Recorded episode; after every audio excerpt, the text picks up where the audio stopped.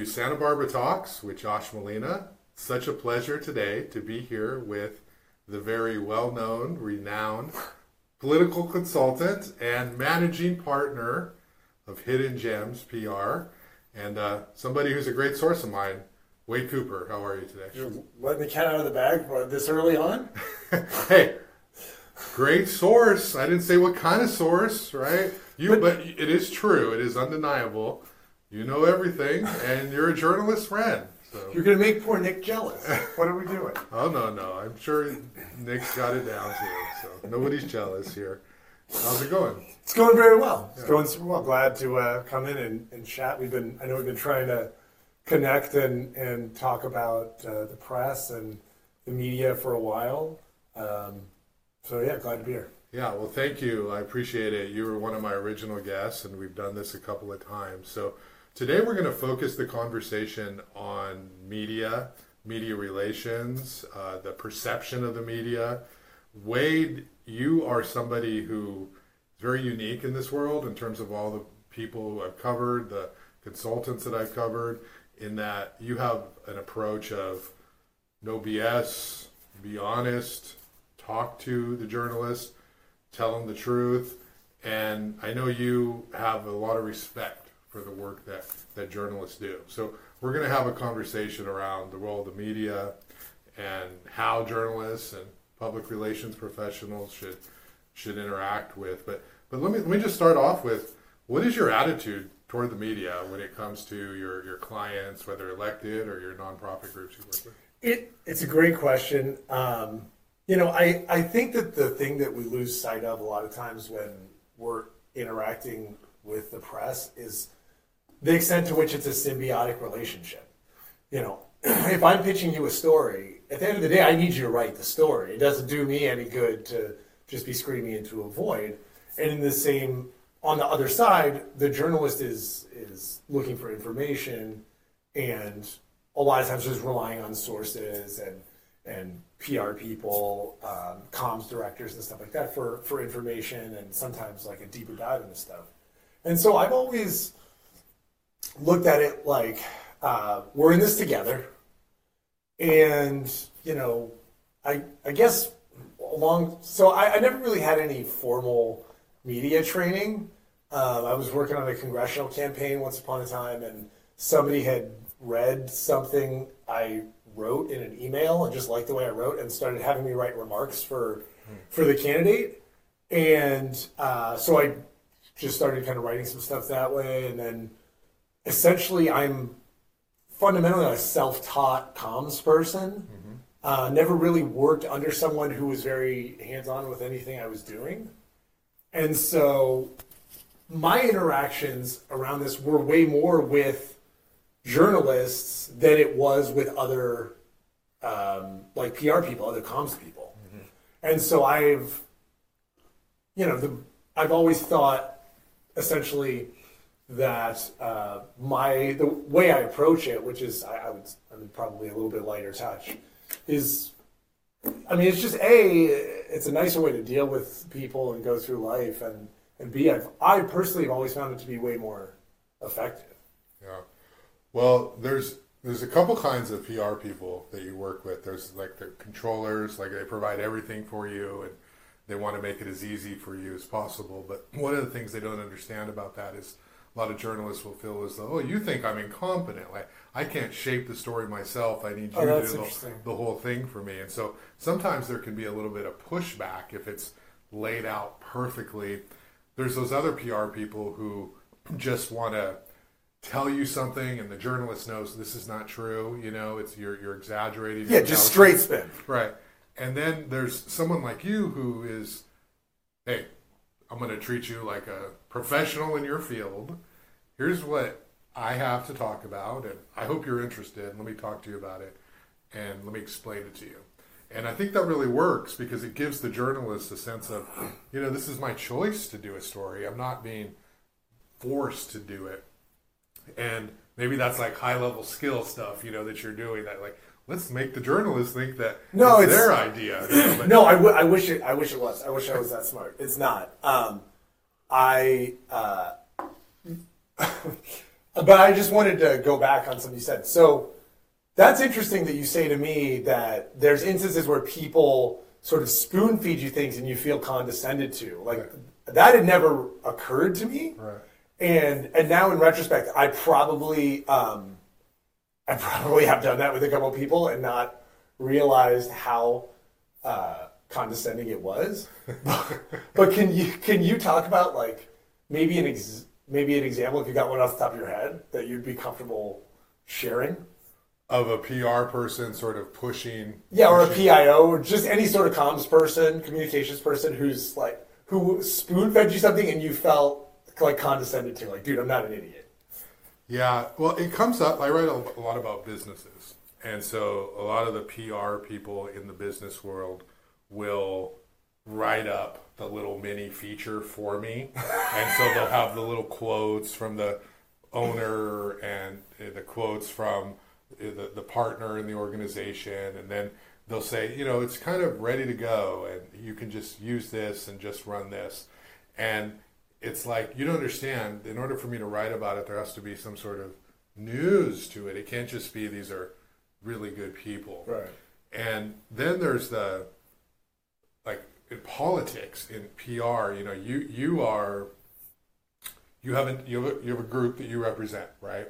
And there's there's like these people represent the conservatives. These people represent represent the Democrats, and each one has their own sort of little spin for why they think a story should be a story. And so a lot of times, if it's like a candidate, like I'm getting uh, pitched right now to do a candidate to do a story on a assembly candidate for the Republican Party, you know, and it's like, oh, she's this, she's this, she's this, you know, and she's a great this and a great this, and you know, you really should have her on your show, and you should talk to her, and she's, you know, she's just Right. so different, you know, and it's like if they lay it on too thick that way, the journalist radar is no, there must be something here because I should be able to talk to this person and come to my own conclusions, Conclusions about it, yeah, yeah, on that. But I'll bring up Alejandra Gutierrez. Uh, you know, I met with her when she was running for council, and she didn't have any public representative person,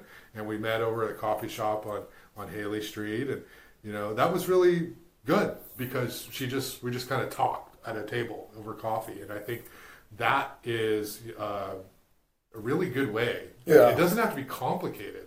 You know, maybe her PR person told her just talk to Josh, and that's He- that's he did. he did, yeah, and that goes a long way to to helping to get your story Yeah. out. Like if, if it's simple, Yeah. simplicity journalists like that. They don't like the thinking of well, we're going to throw everything but the kitchen sink at this journalist to get them to write our story because most of us were too smart. We're going to see right through that. And it's funny because I, I do think that a lot of uh, business PR people, their my guess is probably that in their mind that they're thinking, I'm making this easy on the journalist. And when you're writing a press release or when you're in PR, there's this fine line when you're dealing with press people of I want to essentially give them the option of sort of, for lack of a better way of putting it, regurgitating my press release because it, it does happen. I hate to admit that. Not everybody it puts as much time in as as Josh and a lot of the other people in town. I'll name check everyone over the course of the show. but We love Nick though. Nick's great. Nick. journalist Nick. Jerry, Melinda doing it for free. I'll do more soon. Um, but, but, but I think that it's it's hard to know where that line is of okay, I've written your I've, essentially I've written the story for you, and hey, let me just give you the bare bones because I know that this person, the the four or five people are going to cover it, you know, or if I'm in Austin, like the six people covered whatever, they're going to reach out to me and this is the sort of opening salvo, and that there will be enough follow up. And you know, when I worked in bigger cities, we were also in a very different sort of media landscape where there were just essentially more people covering stuff. And so, if you sent a press release, and I'll, I mean, I'll, I'll be totally honest with you, I, I, mm, I, I was just, I'm like, all right, well, we'll just go all in here. Uh, give people some free tips. I just don't know how effective press releases are in 2023. Um, I think that like press relations requires so much uh, more effort than it once did. Um, there's fewer media outlets, and it requires a great deal of of skill to effectively communicate why a story is is more relevant than the 43 other stories that get pitched in that day. Like I can only imagine Nick Welsh's inbox on a daily basis with 73 people who he biked by in the morning going, Oh, you know what? I got a great story. This should be in there. That should be in there. People pitch you all the time. This should be in the. And so. I'm driving around in my blue minivan though. Yeah, I'm not on the bike like Nick, but I, you know I still got little kids. It's an electric bike. Let's not call it a bike. Um, Nick doesn't drive an electric shots, bike. shots fired. I think he does. Oh wow. And he's flying down De La Vina the other okay. day. All right. Um, we're really in the weeds on journalists We'll now. do the drinking game every time we mention Nick Welsh. You know. Um, but uh, But let me let me ask you about Yeah, that because yeah. Uh, what I do notice about you is, and this is what good PR people do, is they cultivate relationships. So journalists hate feeling as though they're being used. yeah, Oh, the only time the PR person reaches out to me is when they want a story. You're really good at doing that maintenance along the way. So, hey, Josh, hey, Nick, whomever, um, just checking in. How's it going? And then maybe a week later, you want something, but it matters. Like, you know, it's like Wade put in the time earlier, so I'm going to listen to him. I know you said you were self taught, but uh, talk a little bit about why you will take time out of your day to cultivate the journalist relationship, even if you don't want a story that day. Oh, dude, it's not even that. My day is just like sitting on the. I sit on the phone for like six hours a day every day. I check in with all kinds of people. Um, number one, I love just kind of shooting the shit with journalists because I'm not to, you know, pat myself on the back too hard, but I'm in a fairly rare situation where I have a lot of information and a lot of background on a lot of subjects that kind of go on in town that would be covered by the news. And there's precious few other people that I can even have a basic conversation about some of this stuff with. You know, there's a few topics that I've worked on doing PR for where the journalists um, know, you know, as much as anyone about the topic. And, and so it makes it actually really enjoyable a lot of times for me to talk about it. And, um, you know, when I was doing uh, more campaign stuff, to be able to talk to um, journalists just about kind of the horse race aspect of it. But that's not just true locally. That's true. That's true everywhere. You know, every time the the like game change guys would write a book, I guess it's guy now, but every time they would write a game change book, you'd read it and you go, well, how do they know all this stuff? And the answer is because when you're on a presidential campaign or a congressional campaign or what, whatever, oftentimes the most fun people to talk to are the journalists who are covering it. And you're doing it on background. They might say, "Hey, I'm going to put this in a book." You know, I don't care. My name's never going to be on this. But they know because they're there, and they see also what happens. The you know, you go to a, a, a presidential event. Let's say you're in Iowa, whatever. There's hundred people there. The cameras go off, and everyone just leaves. The only other people who are hanging around at the end of it are the people who are on the campaign, and then maybe the two, three, four, five journalists covering the race. Right. And so they see a lot of stuff that other people don't see, including, boy, uh, like for instance, the way big time candidates will interact with their staff, interact with other people, because the lights go off and a lot of people switch flips and, and they're different. And so I, I I mean, it's just naturally been a fun conversation for me with, with not just with you, but like with everybody. So keep it up. I want to talk about national media relations and sort of the attitude Yeah. toward news, but how do you handle when journalists, in your eyes, messes something up or has the wrong angle or is factually wrong? Because I can tell you right now, and every PR person in town who I work with knows this.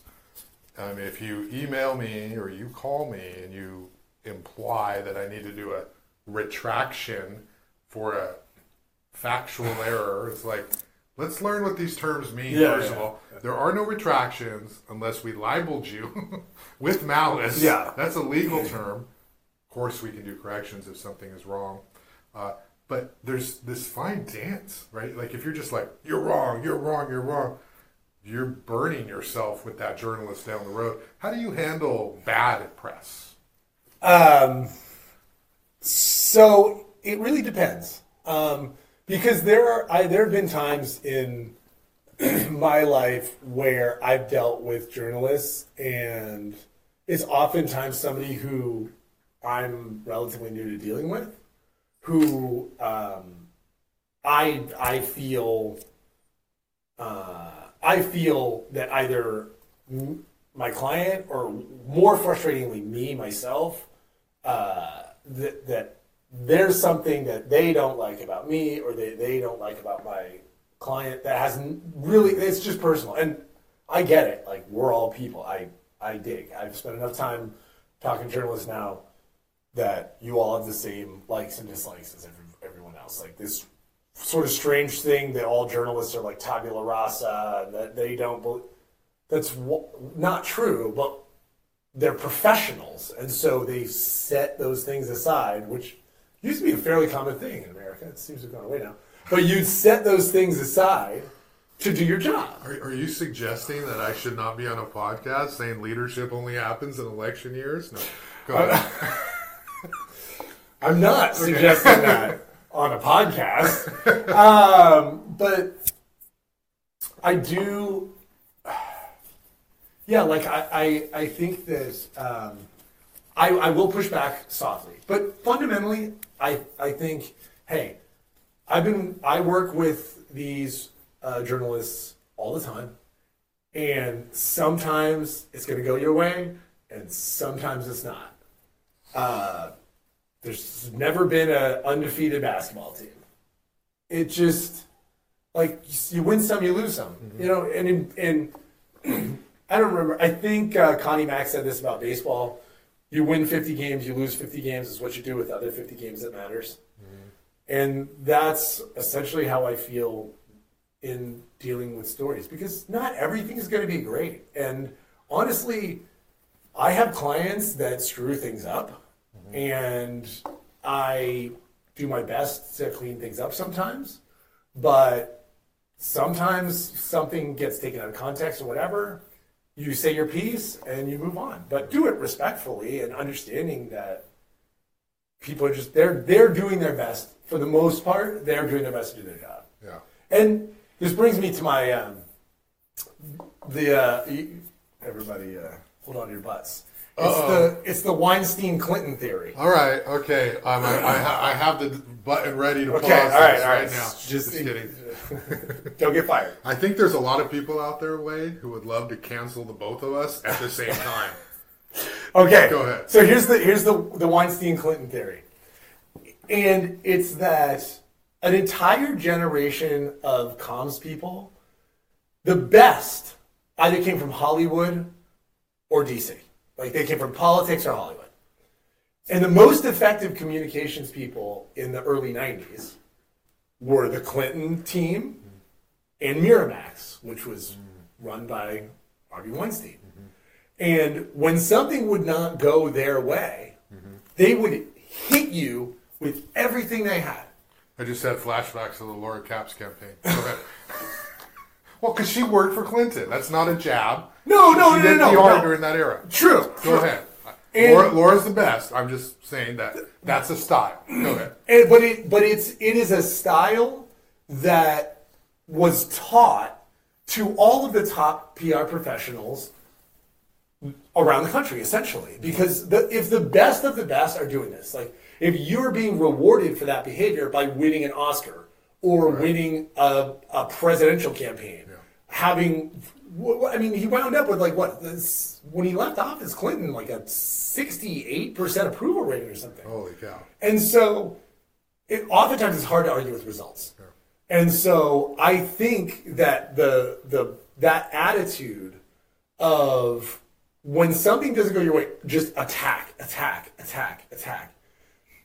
I think that it, it has because I mean I you know Gen Gen X are a little older, but they're still not that old, and they are sort of the predominantly I'd say like C-suite level of of you know American business, politics, etc. Now, and they Gen X was very imbued with that notion of dealing with the media, and so what what has has happened over time is that where once upon a time there were tons and tons and tons of media outlets, and you had the opportunity to really be punitive with uh, a media outlet because they wanted to do an interview with uh, your movie star or in political with the president or the vice president or some whatever.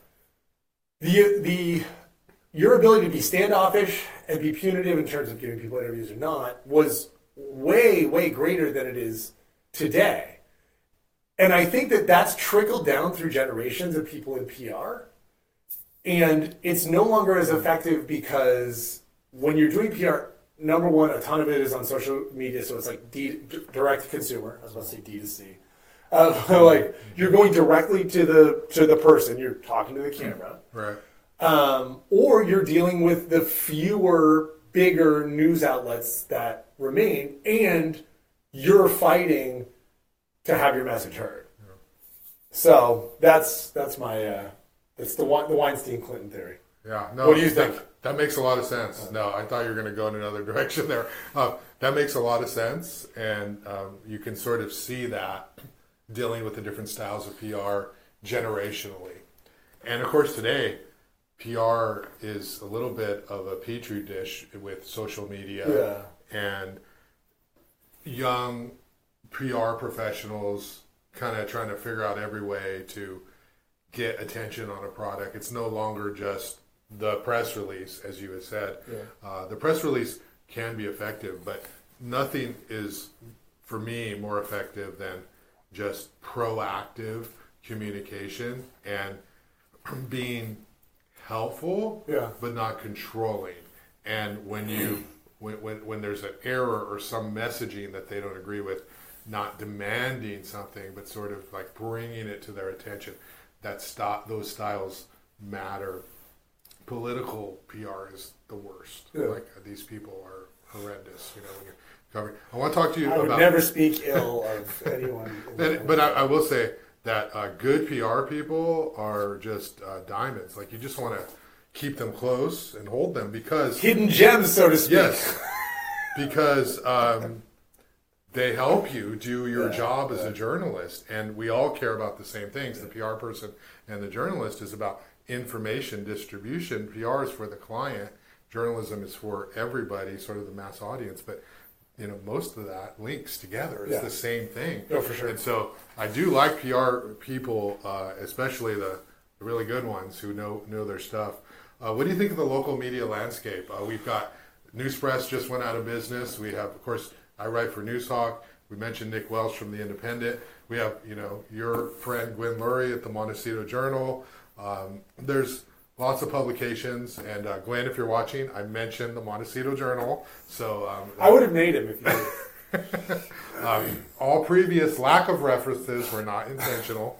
Um, so, uh, what do you think of our local media landscape? Do we do a good job, or I mean, how would you characterize it? Boy, it's such a it's such a tough question. I was at the Texas Tribune Festival uh, about a month ago, and I sat in some incredible panels, many of which were discussing local journalism and the future of, of local journalism. And I had an opportunity to talk to a bunch of people from across the country. It was it was a very interesting cross section of um, journalists from places like um, you know like Tulsa, Oklahoma, obviously in Texas, and then uh, Berkeley side, and and some Oh, nonprofit journalistic ventures um, who uh, and then Cal Matters and and anyway, uh, but just got to talk to a lot of cool people, and, and it gave me a very interesting perspective on you know what what we have and how to value it and, and also the work that we need to do. Um, I the fact of the matter is that we I think, and I'm way more interested in what you have to say about this.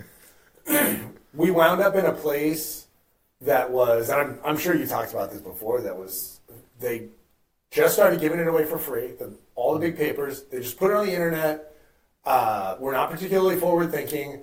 And an entire generation, starting with millennials, just thought that news was free. And um, it started to kill the business model. And, you know, it's, it's tough. And, and the funny thing is that I think is never really trickled down into the minds of people is that the news business is not in 2023 and it will not be in 2024 a good business. It is a it is uh, a business where you can make money, um, but it's not like it was in all the way up until like 2000. Mm-hmm. And uh, there's a reason why the you know Knight Foundation and stuff. These foundations have hundreds of billion uh, millions and sometimes billions of dollars is because those publishers of those newspapers made a fortune. And oftentimes we're the most powerful people. And if we want to go further back, there's some problematic things with some of the ways that newspapers were run, particularly like all the way up to the 50s, um, a little later sometimes. but um, it's not a good business anymore. Mm-hmm.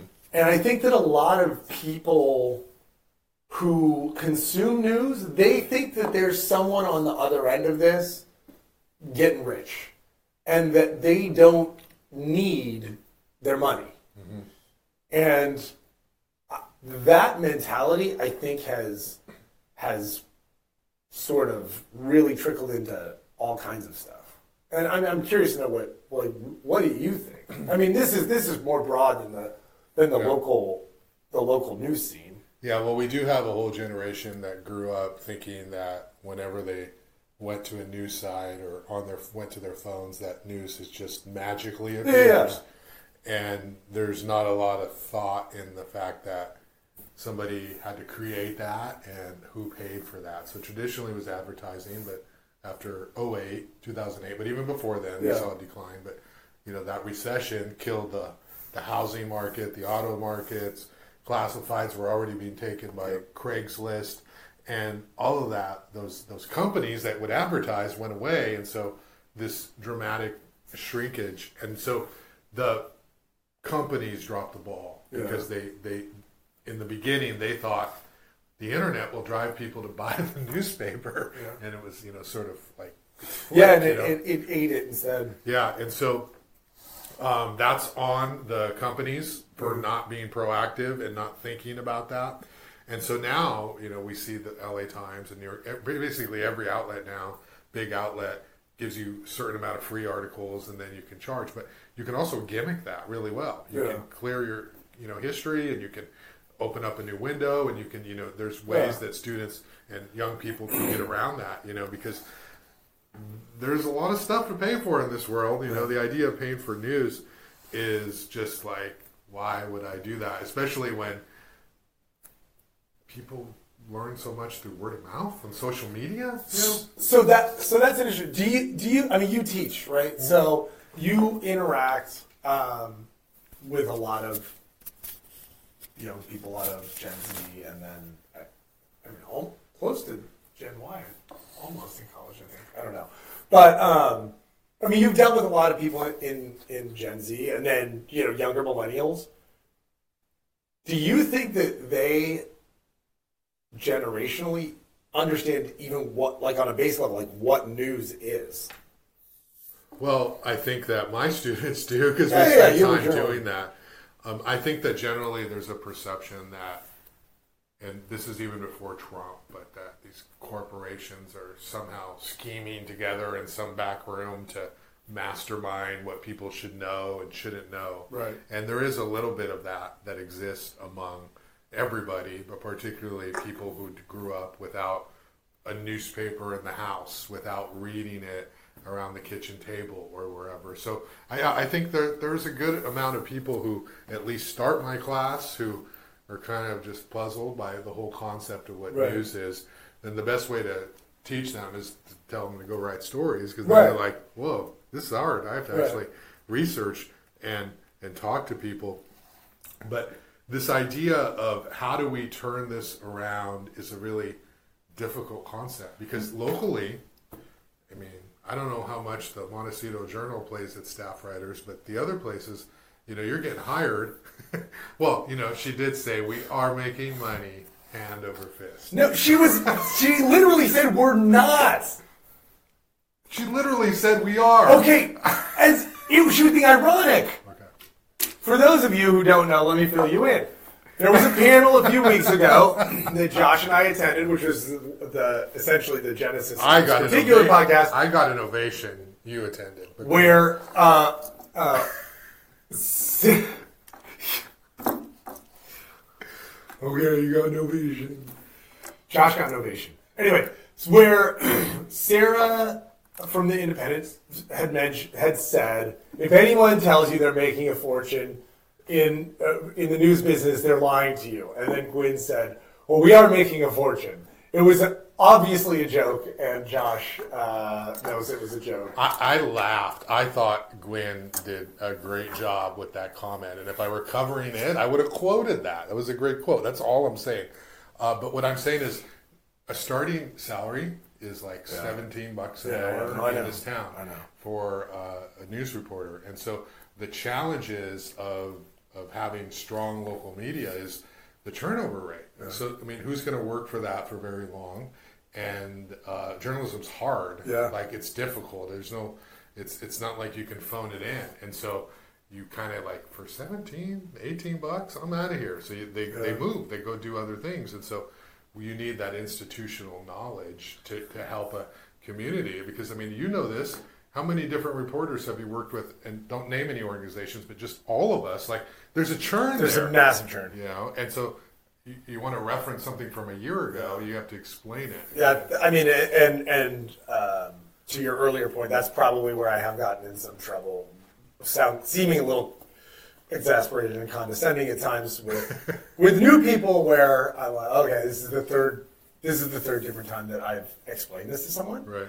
And but I'm, I'm curious, what do you, you know, as a as a journalism professor, and and I hope you haven't discussed this topic already on on another podcast that I happen to not listen to.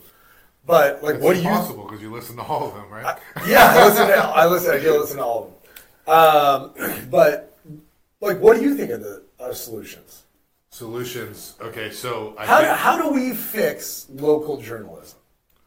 well it's a hybrid way? Okay. it's traditional advertising uh, that still pays a majority of the bills so to speak but we need community support we need uh, people to give money, donate money. And I know that Noozhawk does this, the Independent. I, I know during the pandemic did it. I, I'm sure they, they, they might, you know, send out emails asking for contributions as well. Um, you need to remind people constantly that we have people in the community doing this important Right. work, and we need your support if we want it to continue. Because the other thing is, what happens with the shrinking of newsrooms is like we're always going to cover City Hall, we're always going to cover Board of Supervisors, school board, education, but with a reduced staff, the things that get lost are all of these communities that have been underserved for decades. And so, you know, in Santa Barbara, in California, we're talking about the large Latino population, Yes. Latino population, and uh, of course, we're talking about uh, all underrepresented, you know, communities, all people of color, African American communities, everyone LGBTQ plus, um, and you know, even people just focusing on healthcare and Right. poverty issues.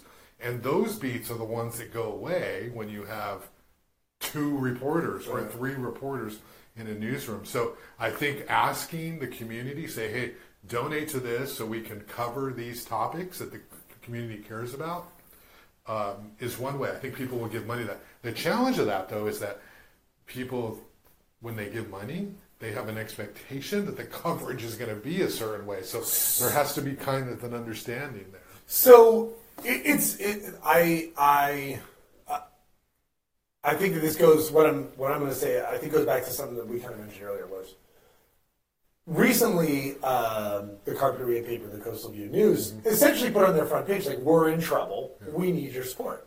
And from what I understand, that the, the community has actually done a, a pretty good job in supporting the paper and recognizing that it's a need. And while I think some other people um, who are around the news business thought that that might not have been a good look or might not have been a good idea, I actually wholeheartedly disagreed, and I thought, no, this is this is the message that needs to be conveyed because, to my point earlier, I think people think that there's people in news still making money, and like we're reaching the end of the runway and conveying that to your readership and to the people who love what you're what you're doing and value it is super important. And I think that a lot of news organizations have not done a good job at that. And, and I mean, the, the news press is is a perfect example.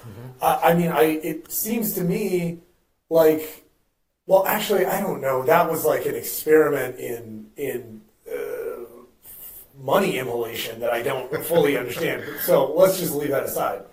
But like when an organization that's uh, essentially a public trust, for lack of a better way of putting it, like a newspaper is kind of like a sports team. Like it's yes, it's a business, but it's also a part of the community in a way that so few businesses are. And when when you're going down, you got you have to communicate like, hey, we are in trouble. This is the honest reality of the situation. And that doesn't always happen. It's just here today, gone tomorrow, some PE firm picks it up or whatever, and, and you wind up with some of these ghost papers that we have even here in the county. You know, it's like San Maria Times is. Yeah. I mean, do they have? I mean, it's like I think they have one journalist who's there. I think Mike Right. is the only journalist who's there now. Yeah. And it's it's sad because Mike- talk Mike about Hodg- Hodgson? yeah, talk about news deserts. I, I, I mean, that's hundreds of thousands of people. Well, you know, County Santa, of North Santa Maria is larger than the city of Oh, Santa I, Barbara. people people you know? forget that all the time. It's like you know, every Tuesday, it's like every journalist in Santa Barbara is like Santa Barbara County, Santa Barbara City. There's more people in Santa Barbara. I know, I know. it's just the way it is. Um, you know, that, I mean, speaking of like Santa Maria, that's there's a huge Latino Yeah, population yeah, that doesn't get you know represented there at all. Um, so also another thing is this idea of legislation to fund journalism. Yeah. Uh, these elected officials, I never hear them talking about, uh, like, should we, you know, in the assembly or the Senate, can we pass, a, uh, you know, a tax or something that, you know, some kind of money will go to fund journalism? It's really tricky because you don't want government having any say over what journalists do. On the other hand, um, we need all kinds of different revenue. So Yeah. it's worth considering. I mean, the, the uh, people, I think, because of the the model that's existed in the U.S. forever, we're kind of locked into it, and we're very, you know, we're Americans. We're very afraid of you know government intrusion. Um, but it just in England, the BBC is perfectly functional and, Yeah. and government funded. And yes, they have ad revenue and yada yada yada, but they get a significant portion of their funding from the government.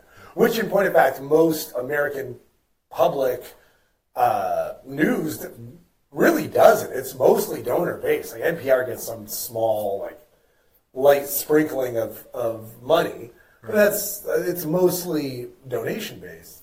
But what I what I'd like to see in California is essentially a program where every assembly district or every county gets X amount of money, and it, it would be a flat amount of money. So it would be like a million dollars, which would be $52 million a year, which is not a huge portion of the California budget.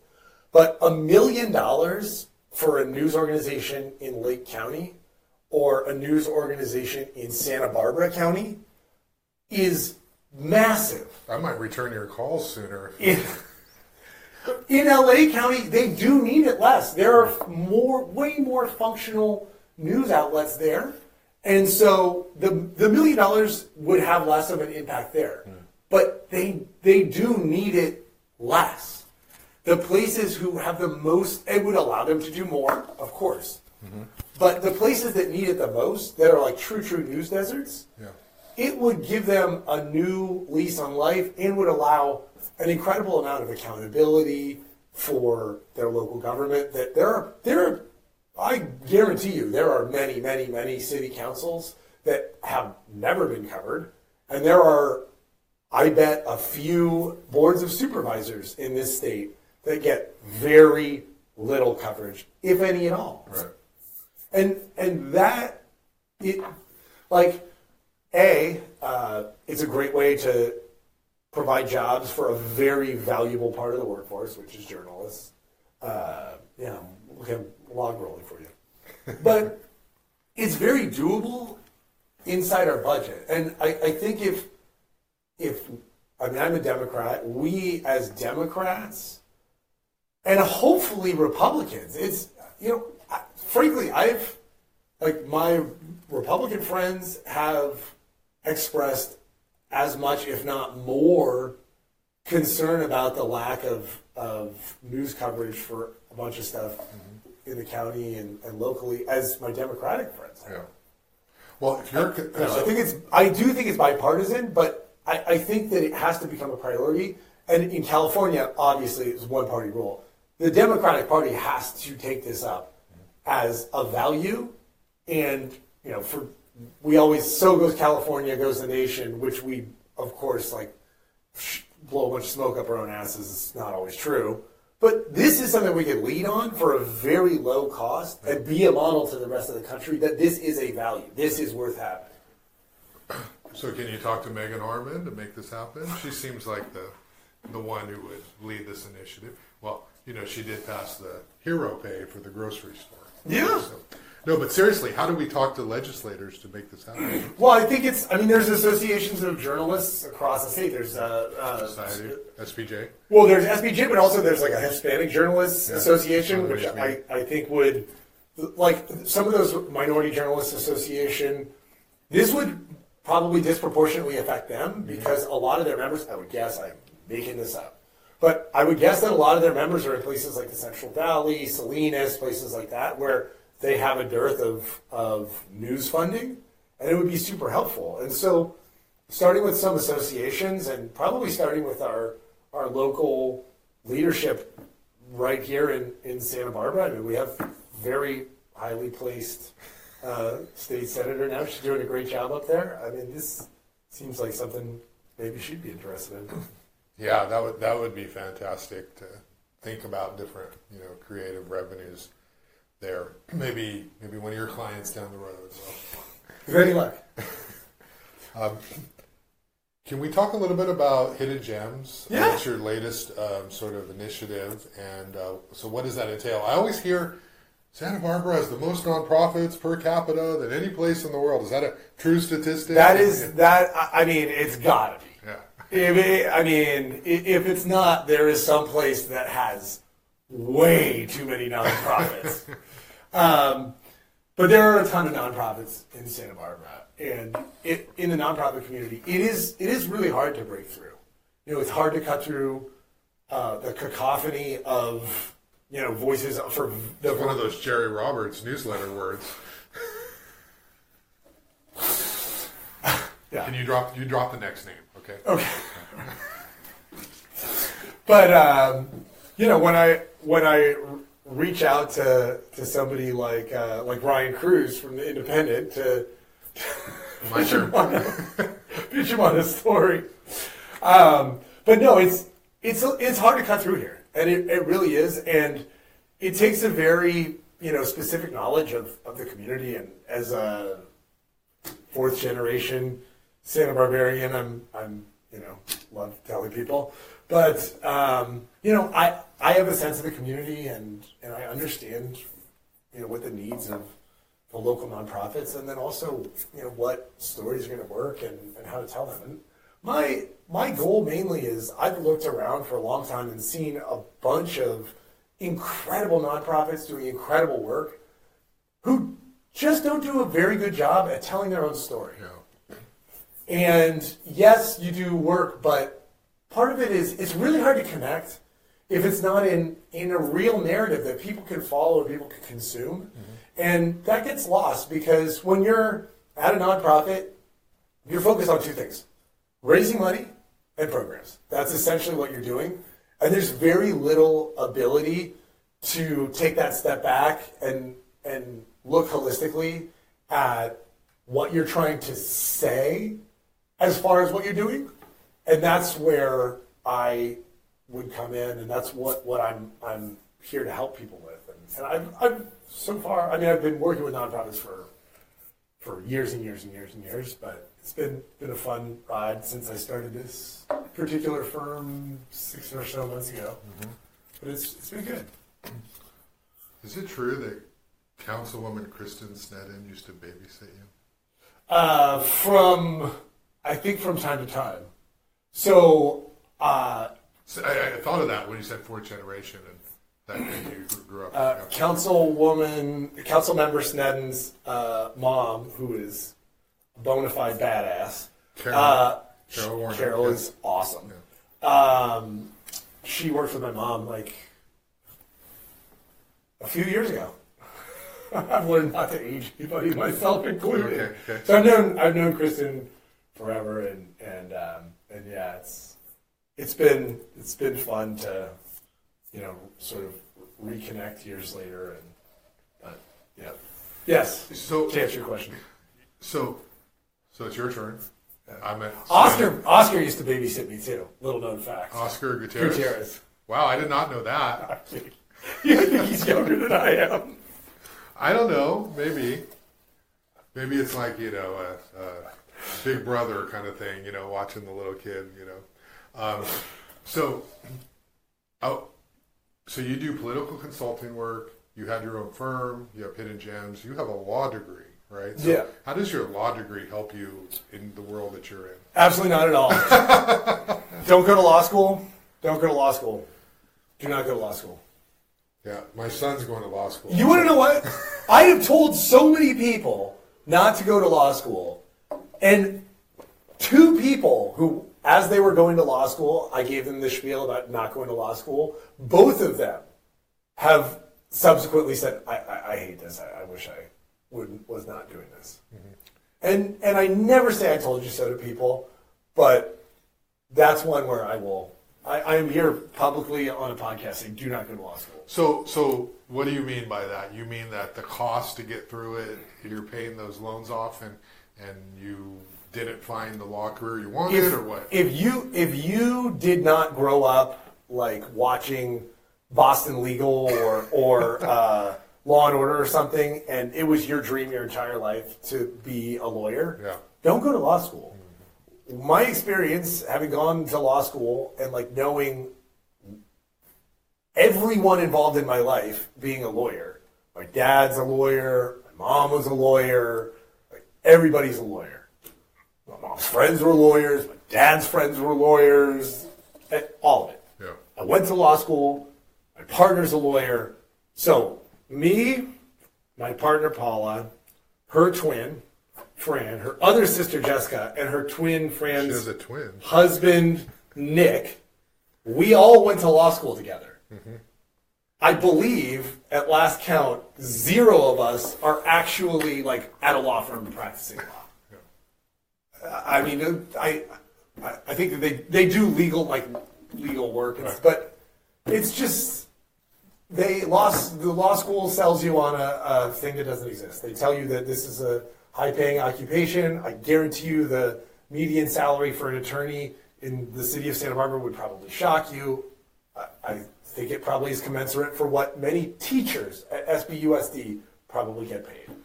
But is there some benefit just like having that on your resume when you're when you're trying to get clients? Because it certainly elevates you in terms of like, you know, Wade Wade Cowper's got a law degree versus the other person who doesn't have a law degree. I mean, it's impressive, right? I think this conversation is the most elevating that it's That's what I do. I'll empower you too. Wade. Uh, I, no, I, don't. I've, I've never really done anything that's is relevant for it, to be honest with you. Uh, I wanted to be, well, I'll, I'll tell you a story. I wanted to be a lot. I worked in Texas. I worked around the Capitol in Texas. The only people in Texas who made any money around the Capitol were lobbyists. Okay. So I went, great. Oh. This is a good way to make money in the political world, go be a lobbyist. Like, sounds rich now, but you're not going to spend your whole life just doing political campaigns. So, you know, you got to go make a living. So I went to law school in Sacramento and spent time as like a, I was a le- legislative aide, but like basically a lobbyist. Hated it. Hated every minute of it. I no interest in working at or near a capital again for the rest of my life. Dude, just can't do it. And um, and then yeah, essentially just kind of went back to doing what I was doing before that. Right. You know, I, I don't know. Like I said, if it's your dream to be a lawyer, go to law school.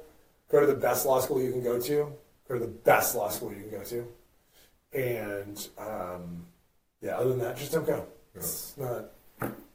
Yeah. And I mean, if you want me to get really dark, like AI is going to kill so many legal jobs. Uh, so many. We're not talking about AI. I'm not a Okay, yeah. it, it, it, you know sophisticated enough Next- to ask you next the time. next Next next, time. podcast.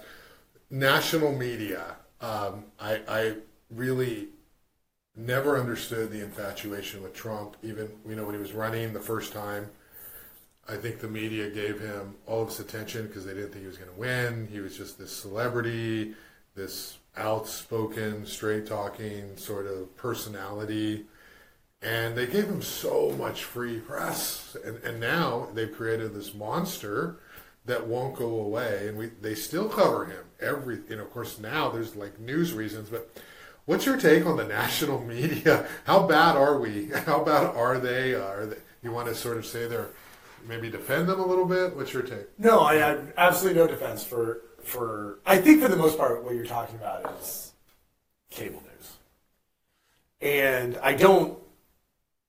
I no longer watch any cable news Yeah. aside from on election night. I'll put on CNN or whatever to get get the results. electoral college counts yeah Everything else, I can. I, I listen to PBS. I, I still get a paper paper. I'm probably not like whatever. I'm a weird millennial. I get a paper paper.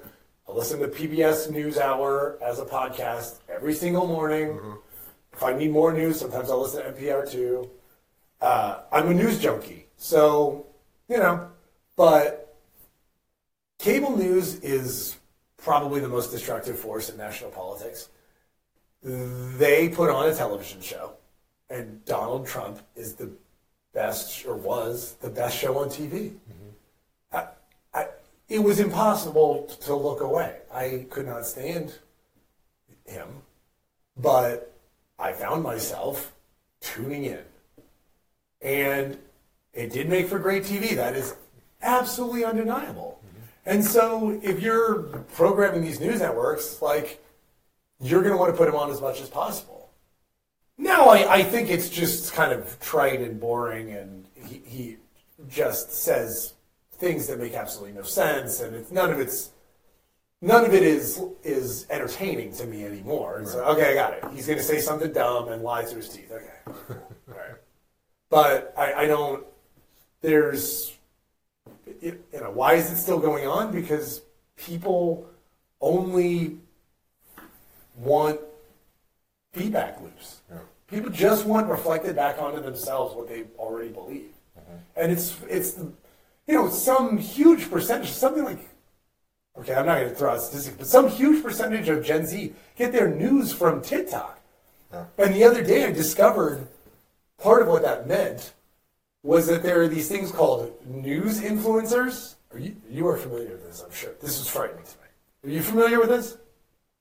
I scrolled a little bit on TikTok, but usually ends with me deleting the app after about an hour because it's such a waste of time. Okay. So go ahead. I have no social media except I got back on LinkedIn when I, I uh, started this new firm. Uh, I hate social media. It is absolutely destroying our country. It is horrible for you. It's horrible for your brain. I do not understand why everybody is more than happy to say drugs are bad for you, but no one wants to admit that social media is bad for you. And an hour into this podcast, there's a PR person watching this saying, Wade's missed the boat. Social media is the future and it's so important. Um, I do it for know, work. Right, right. You just don't do it for personal. No. Yeah. But I mean, there are questions like how how meaningful is social media? It's you know, not. You know, in terms of even if you have a client, but But go ahead with your TikTok. That's a whole, a whole other. Yeah. Uh, but there's a news influencers who literally they get a paper Read it. and then they basically just read the paper to people on TikTok. And it was the most enraging thing I had seen. Just get a paper. It's like two dollars. What I mean, what are we doing here? And it's how people consume news, but fundamentally those stories are being selected for what is going to get the influencer the most positive feedback or negative anyway. What's going to get them the most attention, most clicks, most likes. Right. And so it's a feedback loop of delivering people essentially what they either absolutely love or absolutely hate. And it's all just confirmation bias. So people are not learning anything new. And if we go about our national journalistic, um, you know, market market like that, we're we're screwed. I mean, it's, it's horrible for democracy. Like, and it's people have to decide. People have to decide to basically change the channel. And I, I mean, I, I think that the only, like, the only way that we're going to get there is if we have mandatory civics education. Uh, maybe even two years of mandatory civics education. I would think like something when kids are about uh, eight or nine, first going into social studies, and then a little bit later, maybe like 14, 15 when they're in high school, to like reinforce it. And as they're a little bit older and have a little bit better sense of the world, they're starting to formulate their opinions on what's going on in the world, to recalibrate that with reality. Um, and because, you know, I think a big part of it is people don't know what city council does. People don't know what the board of supervisors does. They don't know what Congress does. They don't know what the president does. Right. And so, if you're being fed a load of hogwash by um, someone who's just making it up as they go along, a demagogue, if you will, there's no reason for you to disbelieve the things that he's saying, no matter how unrealistic they are. Right. And then the other part of it is is mandatory media literacy, which is like both of these things are so far overdue. Right. And had we had civics education and media liter- literacy for all millennials, we wouldn't we wouldn't be where we are now. I mean the you know it just turns out that like older people get more conservative, which people are shocked by this. I don't know why. It's literally always been true. Yeah. But now people are like the boomers are blah, blah, blah. I'm like, yeah, but their parent and their parents before them. uh, That's always happened. But anyway, Right. um, but yeah, Well, the media literacy is super important because everyone is on their phone constantly reading news or on social media and they're talking about the news, you know.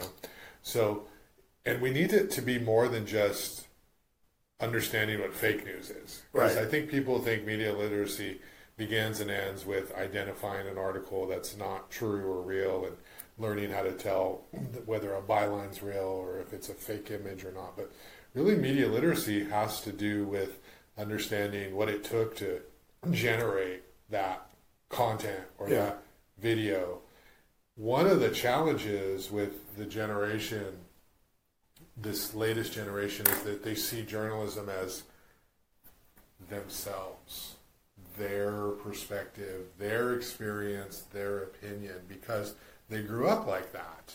And that is, first of all, the number of influencers making money out there is not many. And Yeah. second of all, you can't teach someone to do that. It kind of just happens. yeah, And so we need to start with teaching, like what I teach, J101, those kinds of things in high school. yeah, So, and even earlier, if we can, junior high, to understand this is a news story, and here's why it matters because people just don't understand. And I gotta tell you, there aren't a lot of people that I, I like teach. Ryan Cruz is one of them who wants to be a, a government reporter. Like most most students, the idea of like going and being a watchdog yeah, doesn't appeal to them.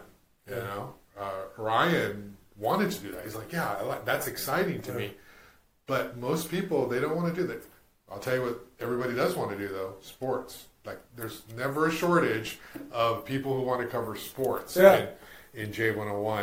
Um, so having people have appreciation, Which, uh, which, in fairness, is probably in a lot of ways actually super boring to cover. sports, Yeah. yeah, but it's you get to you know watch sports. You know, it's very different than going and sitting through a meeting to talk about housing or something like that. Yeah. You know, so Yeah. a lot of young people they want to go into PR, they want to go into marketing, they want to go into TV, they want to be sports writers. Not a whole lot want to do what I do, which is you know have to cover the seven members of the city city council. So I think some kind of media literacy is is important for sure. So If you believe Randy, no one should be subjected to listening to the seven members of city council. what did he tell you that or what? No. it's the impression that I get.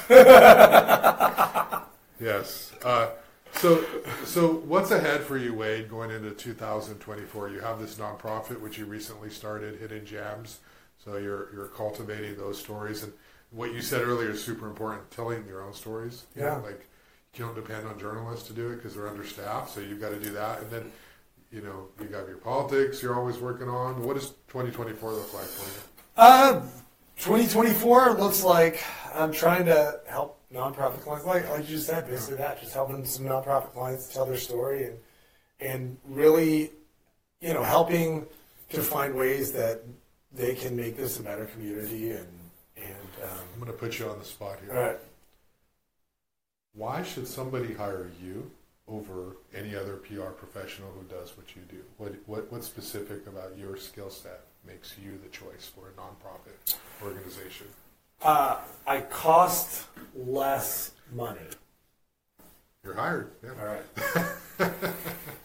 But that doesn't equate to value, though, does it? No, that's Okay. no, no, no, no. Um, no, I, I in, in in fairness, I, I do keep my fees commensurate with the nonprofit world. I am conscientious of, of that, but frankly, I have a ton of experience specifically in that realm and communicating those kinds of issues. And and I mean, I, have a very very strong skill set in working with particularly advocacy nonprofits um, and helping them to craft a message and get the message out there. I, I, I mean, I've you know worked across the state on on a variety of stuff, and then also here locally. And so it's it's really about pulling through all all you know, seeing the forest for the trees essentially, and and helping you to to sort of re-envision your organization and what you're doing, and then figuring out what the best story to tell is from that. Because, like I said, a, a lot of people, you know, they got their heads down, they're doing their work, and they just don't have time to do that. Um, you know, 180 foot, just like okay, let's let's take a pause. Let's look at this. Let's see where we're going. Let's see what we want to do. Let's figure out how we can rephrase it, mm-hmm. and then let's go take that story out. And I mean, I've I've sent countless pieces of direct mail. I've sent countless, countless, countless digital communications. I've, you know, I've had experience talking directly with, you know, in the political world with, with voters, but those exact same skills are relevant to nonprofits. You know, that it's the same essentially like digital marketing, direct mail marketing that you do. But the difference is, is that with most people, they've missed that that sort of uh, political communications aspect of honing a narrative and then delivering that message. And um, you know, not to really speak too highly of political communications professionals, but I think by and large that they do that as about as well as as anyone, um, and uh, except some trial lawyers. Ironically, Gerry Spence School is very good about crafting a narrative, and Oh. I went through one of those courses too. So I also have this skill. But but yeah, so that's that's that's uh, that's my pitch. Yeah. So, for those of you who don't care about what we're going to talk about next, now's the time to you know say goodbye. But I just want to do five minutes before we wrap. up. Okay. You agree with me? Dave Roberts has got to go. Ooh. Oh, Wait, wait, oh, okay. That team has been too good for a decade for them to have only won it one time, and he chokes during the playoffs. Now I know that's oversimplification, but some they have to do something. I I think that they gotta just let him manage, and that and that's the that's the problem is he's so locked in on all the the analytics shit that yes, it works in the regular season, and baseball is a weird game because of the length of the season. I don't know. I've never played professional baseball, but feels like if you're playing 162 62. games, then at some point in time you're just going to fall asleep and Lance Lynn can win some games. but when it's the playoffs, newsflash, Lance Lynn cannot win games because Lance Lynn, shocker, is not good. and I don't know why they put him out there. It's wild to me that they went into the playoffs. Here's our options. It's Kershaw, who I love to death. We all do. He should be at least the number three right now. Like no one has a number four anymore. I understand it's baseball in 2023, but and again, I get it. We got hit by the injury bug like crazy bad. If we had full health Buehler, full health May, full health Gonsolin, full health Kershaw, like, do I think we would have gotten our butts kicked by Arizona? No. But dude, at the same time, it's I get I watched as Betts and Freeman like backed their way into the postseason. Betts was dead going into the postseason. His his his average went down, Freeman's average went down, and you could just see Betts just doesn't have the same pop. He got hot, and then he was not. And if that's what you're gonna do, then dude, get your get your coaches to tell these guys to be patient with pitches. The Dodgers traditionally have been the most patient at running up pitch counts. And it's like I watched the bus I go, what is going on? It's like watching a T-ball team. They swing at everything. Yeah. And it was awful. And I blame Roberts for not managing. And I f- believe that he has the capability to do that. But they're a victim of their own success. Where in 2023, this the analytics thing has worked so well in the regular season. And it has, like, it's cool. James Outman is like, you know, he's like a 0.9 war, and, you know, we, we can replace. Fine. But let me tell you what you can't replace in the postseason Corey fucking Seager. Why is he not on the Dodgers? I gotta watch this guy hit like 12 home runs or what? He's the most home runs of any shortstop in the playoffs ever now. Right. And there was absolutely there like I blame Roberts, but I blame the front office more. They're too smart for their own good. They're too smart by half. You know, it's like the guy who performs in the playoffs. Keep him. like we got Trea Turner. He sucked in the playoffs. Right. And then they let Trea Turner, Turner go. And they're like, well, you know, Gavin Lux, he's young and upcoming and whatever. I'm like, it's not like Corey Seager's like 57 years old. he's like 26. They could have signed him. What? They got all the money in the world. Right. Anyway, I'm sure they'll jack up the tickets next year so we can all pay fifty dollars to go to one regular season baseball game. This is the clip of the show I'm sending to Jerry. That's that's fine. We're coming. Yeah, have fun with Bob Melvin. That worked out so well for the Padres, Jerry. And uh, last thing, Yes. people may know you're a big boxing fan. Yes. All the boxing parties at your house. Yes. Famous boxing parties. And recently, you're not an MMA guy. No, I hate, hate MMA. MMA. You Noted, hate noted UFC. MMA hater. And so you were one of those boxing people who was disappointed to find out that a guy with no professional fights from MMA could walk in and go 10 rounds with the heavyweight champion of the world and even knock him down and convince some people he won when he lost a close split decision. Tyson Fur- Fury, Francis Ngannou. Just briefly, your thoughts. All right, I'm, I'm about to go full Stephen A. Smith here. Okay, please, yes. That was the most embarrassing sporting output I think I've ever seen in my entire life. He is the heavyweight champion of the world. He fought in three of the best heavyweight fights I've ever seen with Wilder. Yeah. Wilder is the, if not the, maybe the second heaviest hitter with like peak Iron Mike I've ever seen ever. Mm-hmm. He has a thunderous right hand. Got up, beat him.